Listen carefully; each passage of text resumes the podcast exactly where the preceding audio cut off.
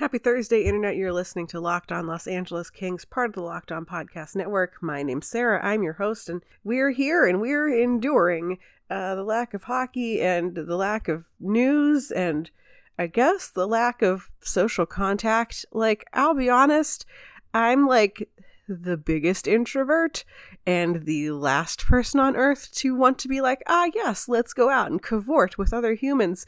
And so I said the other day that, like, if this weren't happening because of a global pandemic and, you know, all the associated awful things with that, like, I'm kind of having the time of my life except for that. That I don't have to like make up excuses as to why I don't want to go hang out at a bar or something. I'm like secretly an old lady. I just want to stay in with my cats and knit, I guess. This has not been hard on me at all, and I feel a little bad and weird about that, honestly, but it's been nice to be able to be there for my friends who I know are much more extroverted than I am and much more in need of wanting to constantly connect. So, you know, have to suck it up a little bit and have a lot more phone calls than I'm used to and a lot more Zoom conferences than I used to. But, you know, it's all part of being there for each other and being able to support the people in your lives the best you can. And one way that I'm supporting you guys out there is by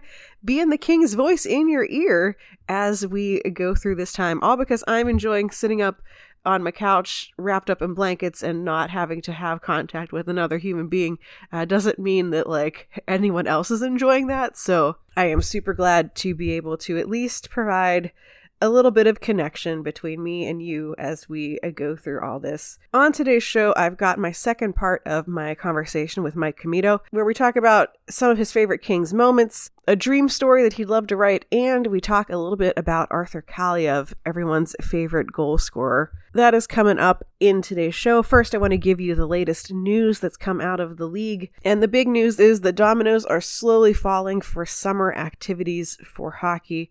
Uh, the league has postponed the scouting combine, the NHL awards, and the NHL draft.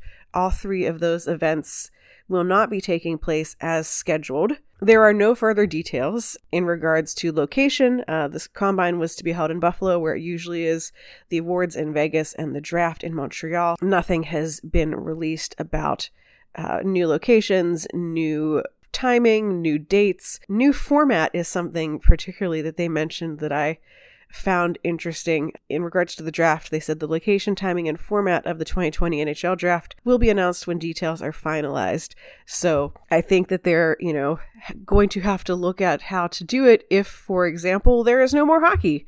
If we don't award a Stanley Cup winner and we don't play any more games, don't have any playoffs, uh, they'll have to figure out how they want to do the seeding for that. I mean, the most logical way is all the lottery teams are still lottery teams and then your final four are your division leaders and your President's Trophy winner. I think there's a logical way to order the draft, even if we have no more hockey. What I think will be interesting is so many draft picks now have conditions on them. If a team makes the playoff, if a team wins the Stanley Cup, whatever, it will be interesting to see how they manage those conditions. Um, the simplest thing is just to say, well, the Maple Leafs didn't make the playoffs, or the Sharks didn't win the Stanley Cup, or whatever, and therefore that condition is invalid because it didn't happen. But of course, someone on the other side, and you can tell I work with lawyers, someone else on the other side would say, like, well, it was impossible to meet that condition because no one won the Stanley Cup. Like, people are going to argue this either way. So that's a like nitty gritty detail that I will be interested to see how it works out. But at the end of the day, no combine, no awards, no draft for now. Obviously, the draft has to happen. Obviously, the combine probably should happen. They might be able to do it virtually. I don't know. The draft has to be rescheduled in some way.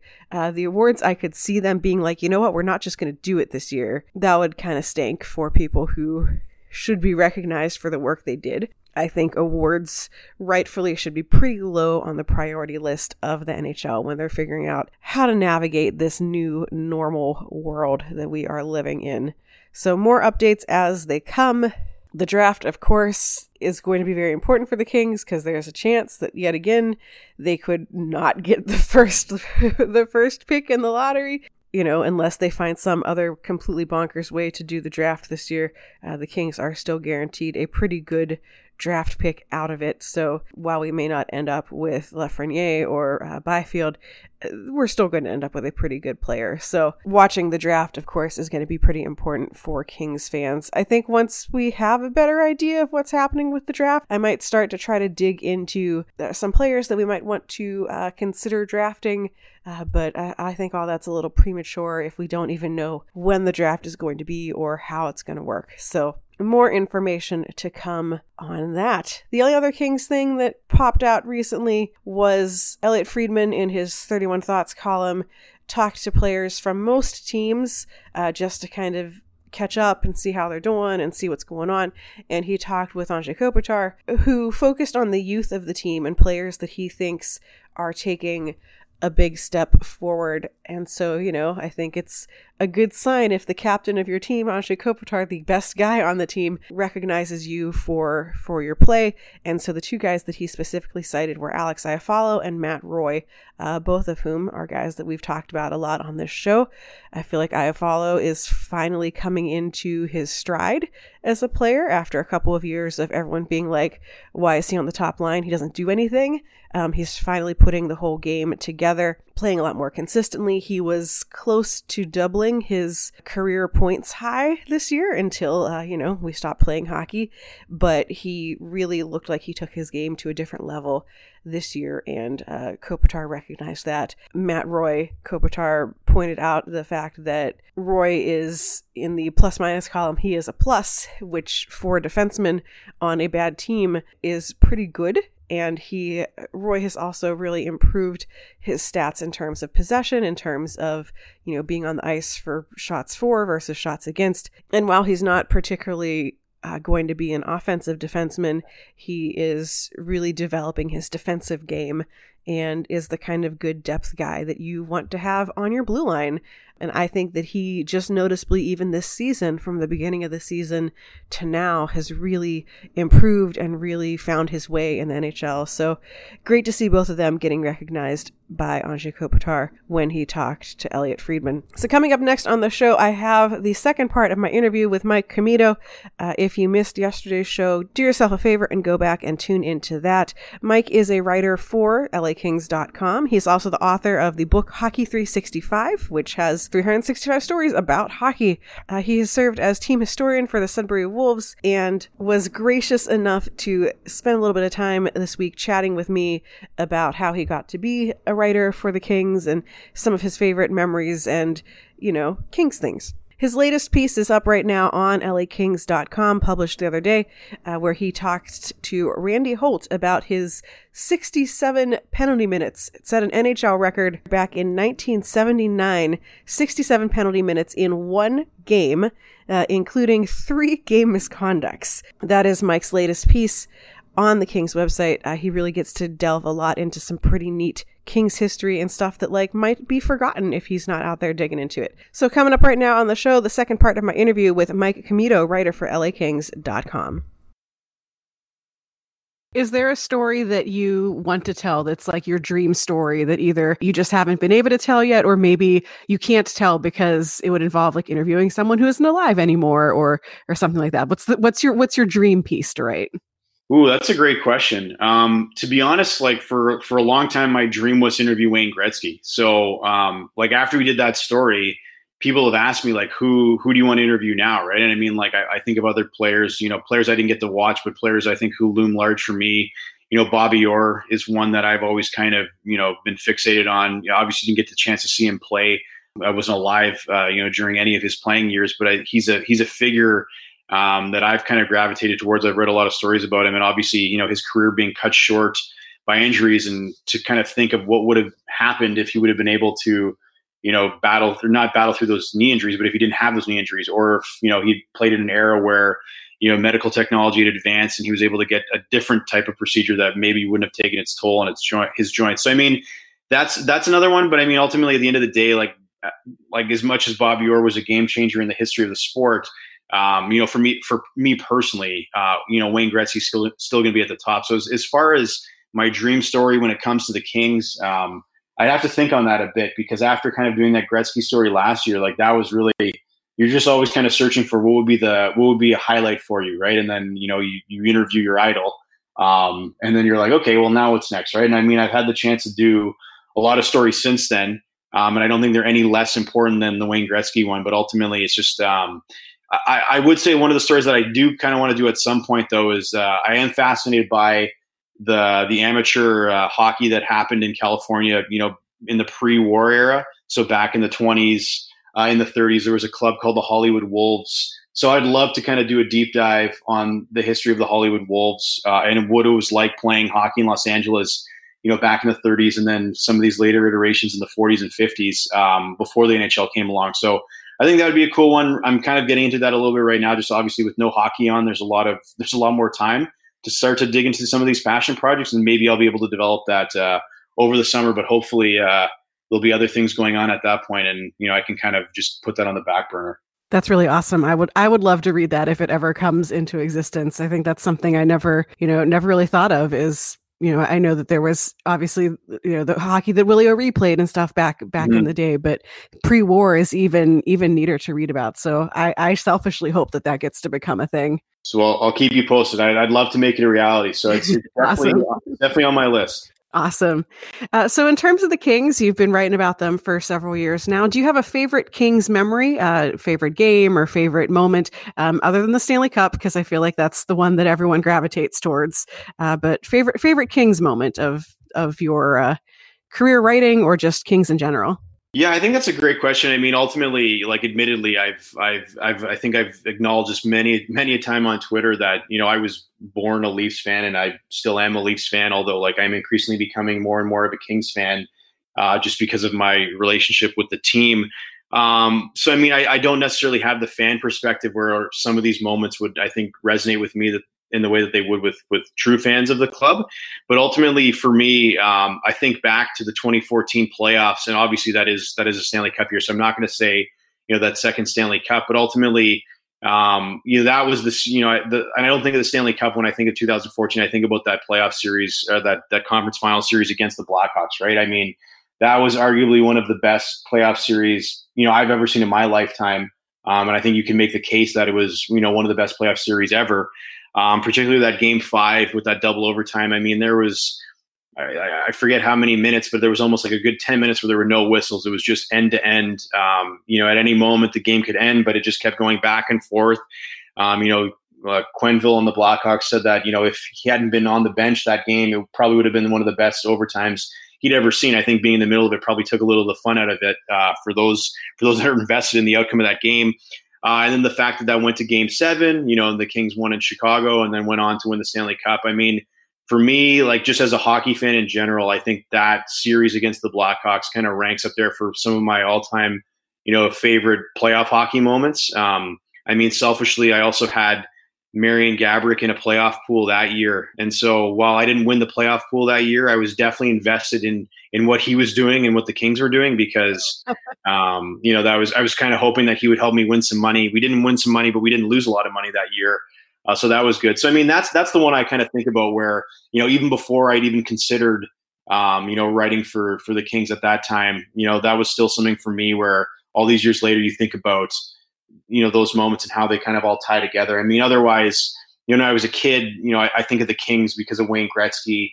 Um, I think of Dave Taylor as well. My dad grew up in a small town, you know, just 45 minutes north of of Sudbury called uh, Onaping, uh, which is right next door to another town called Levack, and that's where Dave Taylor's from. Is from Levack, and so I kind of grew up hearing about Dave Taylor, this guy who came from this little small town in the middle of nowhere, you know, who went on to become one of the best players in Kings history, and you know, I got the chance to meet him in 1992 when I was, you know, at that point I would have been seven years old. So he was probably the first hockey player I ever met. And so because of that, you know, I, I kind of viewed him uh, in this light that he was this like larger than life figure, right? And so I think when I was collecting hockey cards at that age, you know, as much as I was obviously like looking to build up my Maple Leafs collection, I was looking for those Dave Taylor cards and those Wayne Gretzky cards because you know I had this uh, you know this affinity for the Kings, which I think a lot of you know kids growing up in the '90s did just because of what Gretzky did to the club. Right when he came over to LA, it just kind of exploded in the new uniforms with the black and white. Everybody wanted to have those when they were a kid. So I mean, I have those kind of memories, but ultimately now I think you know that that playoff series in 2014. And I mean, even I think this year, you know, obviously it's hard when when the team is going through a bit of a transition, but it was really cool to see Gabe Vilardi come in and make his NHL debut. Obviously, you know, after being drafted in 2017, you know, battling back uh, battling back issues, for him to come in and finally make his NHL debut, and you know, there was no disappointment. You know, 10 seconds in, he scores, sets an NHL record. So I mean, that was kind of one of the high points I think in the season, just to kind of see you know, that flash of what the future will hold. So it was really cool to see things like that. Man, in that game, I was just like, I was just hoping that he would be fine. And I was like, I don't care if he plays six minutes and looks boring. Like, I just mm. want him to play an NHL game and like that'll be great. And then, of course, he comes out there and scores and just looks like he belongs for every second. That's been really cool to see, even even at the AHL level, watching him this year and getting to see how hard he worked to get back on the ice and to be able to play at a professional level when we were all wondering if he'd ever play again. Uh, that has that mm-hmm. was definitely if you asked me to pick a highlight from this year, uh, that's probably where I would have gone to. Yeah, I think a lot of people just given the the path he'd had to take to get here, that you know, like like you said, we're just kind of hoping that you know he would have he would have a you know a, a decent game by any standard, but ultimately the fact that he went in and did what he did, I think just kind of made it that much more special, given you know everything he endured up to this point. And I, I, I will say that obviously sometimes you know uh, most of those Kings games are well past my bedtime because of the time change, so I'll try to catch them, you know, by other means uh, if I if I can PVR them. But that was one of those games where I definitely stayed up uh, a little bit later that night just because there was that build up, and again to kind of have an NHL debut happen, you know, in a season that was otherwise kind of. Uh, you know, not going the way that you know we'd want it to go, but also recognizing that there was really no no other way it would go, given where the team was kind of going. So, as someone who writes about the Kings and, as you said, uh, follows the Leafs, what were your feelings on the uh, the trade that sent Kyle Clifford and Jack Campbell up there? I, I really liked it. I mean, I think um, you know, given Kyle Dubas's relationship with Clifford previously, you know, as as his agent, um, and then even Jack Campbell was a player that I think when Dubas became the Greyhounds GM, that was the first move that he had made was to acquire Jack Campbell.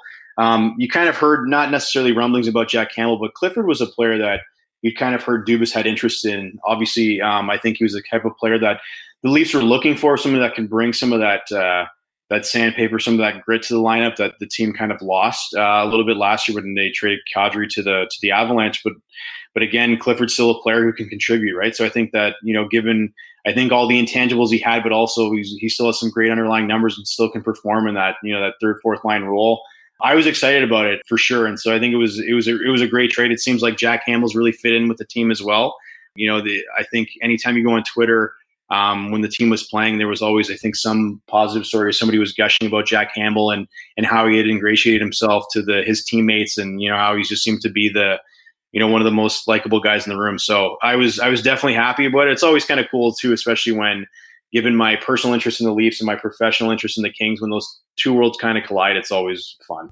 I love it. So I, I write about the Chicago Wolves, uh, the Vegas's for now AHL affiliate, and so mm-hmm. when they made the Alec Martinez trade, they weren't quite sure yet what was coming back in the other direction, and I was like, "This is my time to shine." Like I know all their prospects, I know their AHL guys, and then it wasn't. there wasn't anything. So uh, all that all that knowledge, all those years of uh, covering that team, and I, I had nothing, nothing for them. so we will end things today on a little bit of a high note, uh, looking towards the future. We already kind of talked a little bit about Gabe Vilardi, but I wanted to talk about a player who I know you have kept really close tabs on this season. If anyone goes to your Twitter feed, they can see a tweet uh, thread of all of Arthur Kaliyev's goals from this season. So, having been able to at least watch all of his goals and his highlights uh, from the season, what what kind of player are the Kings getting? What do they have to look forward to from him? Well, I think I mean obviously a, just a goal scoring machine is is kind of one way to describe Kaliyev. I had the opportunity to, you know, to kind of obviously watch a lot of his games in the OHL this year. I mean, also one of this was one of the few advantages of being a Sudbury based LA Kings writer is that uh, we have a junior team here in Sudbury, the Sudbury Wolves, and so um, you know the, the the Bulldogs came through town a couple times this year, so I got to you know see some games in person, uh, you know talk to Arthur once but also just kind of I think watching you know all of his highlights over the years. I mean, the, the first thing everyone always points to is his, his, his incredible shot. Like he has such a quick release. Uh, it's almost Ovechkin like, where he kind of sets himself up on his offside, um, you know, in the face-off circle and just rips them from there. Right? It's and, and, the funny thing for me was as I was kind of watching, you know, him go through this year, and I was I was making gifts for all of his goals. Right? And he scored 44 this year, so I was at it you know, pretty much every other night when he was playing, you know, when he wasn't away at World Juniors um, or things like that. Uh, and you just kind of start to see that, you know, despite the fact that like he has that that uh, that particular area dialed in, you know, teams would still give him tons of open space in that area, and it just seemed like as if people hadn't realized that you can't do that with, with Kaliyev, right? And I mean, you almost still see that in the NHL with Ovechkin, where you know, despite the fact that you know we know where where he's going to be coming from and where he's going to be shooting from, you, the teams either just obviously don't realize at this point, or I think they just or they know that they can't really stop it. Right, he's going to find a way to score, um, and that's kind of what I felt was what Kali was doing this year. Right, and I mean, as much as people, I think you know, prior to the draft in 2019, you know, there were some some uh, I guess some commentary about his game that he was you know one dimensional player, and that his shot was really the I think the kind of uh, you know the high like the the biggest uh, asset that he had. But watching him over the year, I, I, I don't think that that's true. I think uh, you know for the most part, he definitely had a lot of those highlight reel goals, you know, from the circle. But that certainly wasn't the only tool that he had uh, in his in his utility belt. And ultimately, he had a lot of assists. You know, again, I think when you're playing with a player with that much talent, he's going to make his teammates better. Uh, but like there were nights when he had, you know, I, there was I think at least a few nights where he had five assists in in a game, right? And so I mean, this is a player who's obviously not just only able to just shoot the puck. He can set up plays. He can find teammates, get them open. And, you know, even his goals, you know, he wasn't always shooting from that same spot. So I think given, you know, everything that he has, and, and again, if his, if his game translates to the NHL level, I think that that is going to be an exciting player to watch uh, develop in the Kings organization. I mean, it was kind of cool at the World Juniors. You kind of got a glimpse into what the future might look like. You know, playing for Team USA, Kaliyev was was playing with Alex Turcotte and, you know, he scored a few goals in the tournament, happened to catch uh, Alex Turcotte on the Point Breakaway podcast with, uh, with Josh Cooper and Shane O'Brien. And, you know, Turcotte had said that Callie was one of the best goal scorers he'd ever played with. So, you know, that's fun for Kings fans to think about, you know, what'll happen when these two are hopefully playing, you know, for the Kings at the same time. Um, and to see Arthur Kaliyev potentially score some pretty nice goals at the NHL level, I think is something that we're all uh, hoping for is good to hear and i know that it's it's exactly where kings fans want to focus is on the future and the guys coming down to the team uh, in the pipeline. So thanks for that insight. Thank you for breaking down your work on the kings and your history in how you got to where you are. Uh, so for everyone out there who maybe doesn't already follow you on twitter or know about you online uh, where can people out there find you and your work Oh, and I'll just say thank you for having me. It was a great, great chatting with you, and hopefully I can come back and at that point we can talk about the Hollywood Wolves and maybe there's a story there. But uh, but for now, you can catch me on uh, on Twitter. That's where I post all my uh, all the King stuff. You can find me there. Uh, it's at Mike Commito, uh, two M's, one T. Excellent. Well, thank you so much. Thanks again to My Mike pleasure. for joining for me today me, and yesterday. Like he said, make sure you go follow him on Twitter. He has lots of great hockey history tidbits that he puts out there every day. He's also been reading little clips from his book on Twitter, so you can go and get a little preview of his book, Hockey 365. That's it for today. Now that we're done here, make sure you go and tell your smart device to go play the latest episode of Locked On NHL.